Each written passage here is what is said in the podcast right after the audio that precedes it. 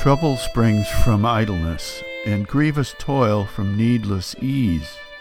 Never leave that till tomorrow which you can do today. If time be of all things the most precious, wasting time must be the greatest prodigality. A life of leisure and a life of laziness are two things. There will be sleeping enough in the grave.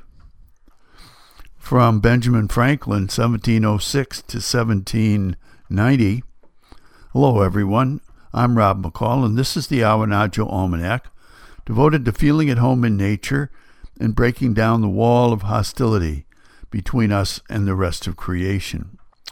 This almanac is for January 11th to 18th, 2019, the first quarter of the wolf moon. And here are some calendar events.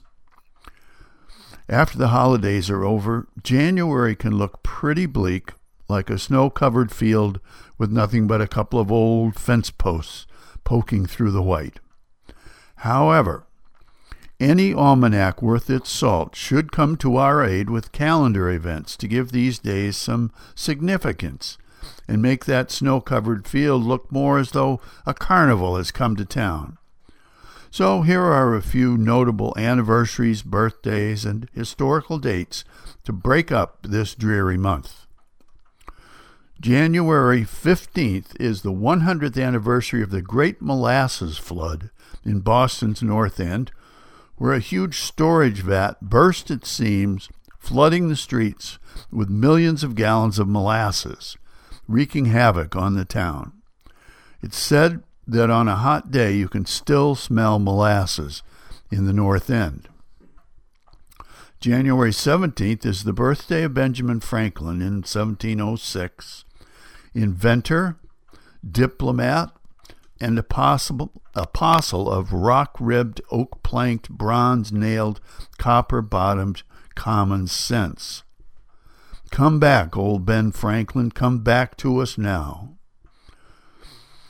January 19th marks the 210th birthday of Edgar Allan Poe, who can still scare the pants off of you if given half a chance.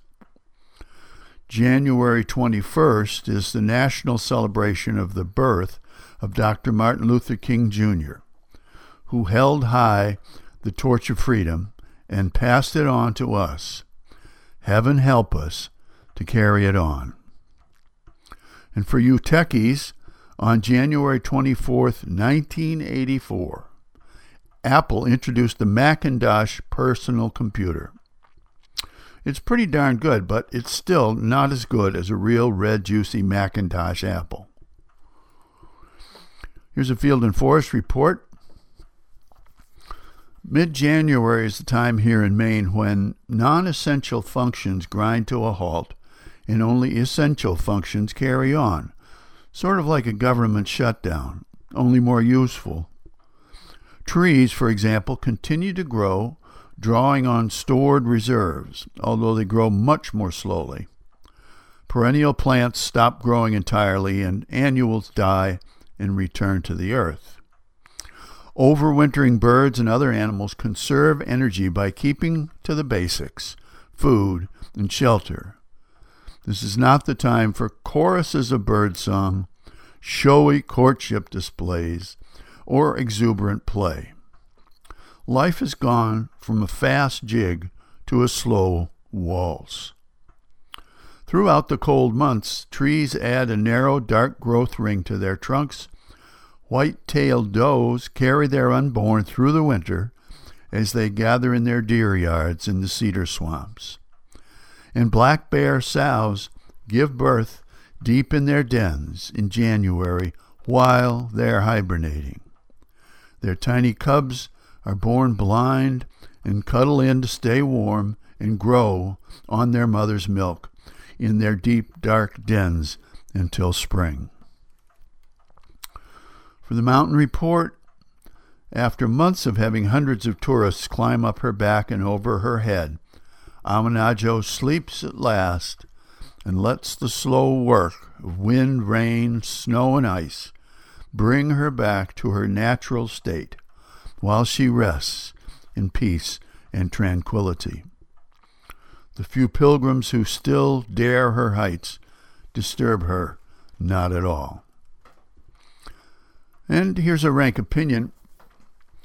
With all due respect to Benjamin Franklin, who had to fend for himself from a tender age, occasional idleness can be a good thing, as nature amply demonstrates at this time of the year. Despite our very human compulsions to do more and more, faster and faster, there is something to be said for a little leisure. When you think about it, many of our winter complaints come from trying to do as much in January as we did in June. It can't be done. So call it what you will snow day, sick day, mental health day, vacation, retirement, furlough, Shabbat, sabbatical, hibernation. This is the time of year to slow down and let nature do some real healing. After all, even the Creator of the heavens and the earth rested once in a while. And finally, a couple of seed pods for you to carry around with you. The first one from Thich Nhat Hanh, born 1926. We will be more successful in all our endeavors if we can let go of the habit of running all the time and take little pauses to relax and recenter ourselves. And we'll also have a lot more joy in living.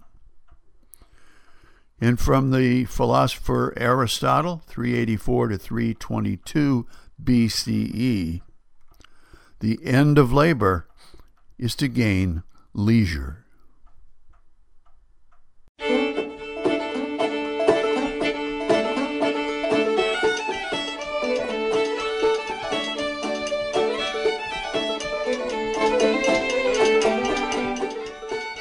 The almanac for this quarter moon, but don't take it from me.